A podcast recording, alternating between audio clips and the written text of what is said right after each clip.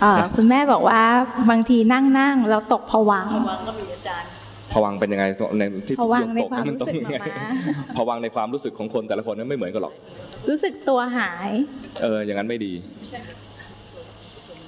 พุทโธพุทโธ แล้วพุทโธก็หายอันเนี้ยไอ้ผวังค์เนี่ยนะผวังค์ที่ดีอ่าเอางี้แล้วกันผวังค์ที่ดีกับผวังค์ที่ไม่ดีเลยคือ ในความรู้สึกของคนทั่วไปเนี่ยผวังคือมันดับหายไปใช่ไหมแล้วก็คิดว่าเราทำสมาธิควรจะต้องได้ผวังเหมือนอาตมาเนี่ยเคยคิดอย่างนั้นแหละเราควรจะตกผวังหายวูบไปเลยรู้สึกตัวขึ้นมาอีกทีเป็นพระโสดาบันอย่างเงี้ยหรือน้อยไปเอาเป็นพระอนาคามีก็ได้ แต่ผวังที่แบบว่าหายไปเลยกายกายก็หายจิตก็หายนะ ไม่ดี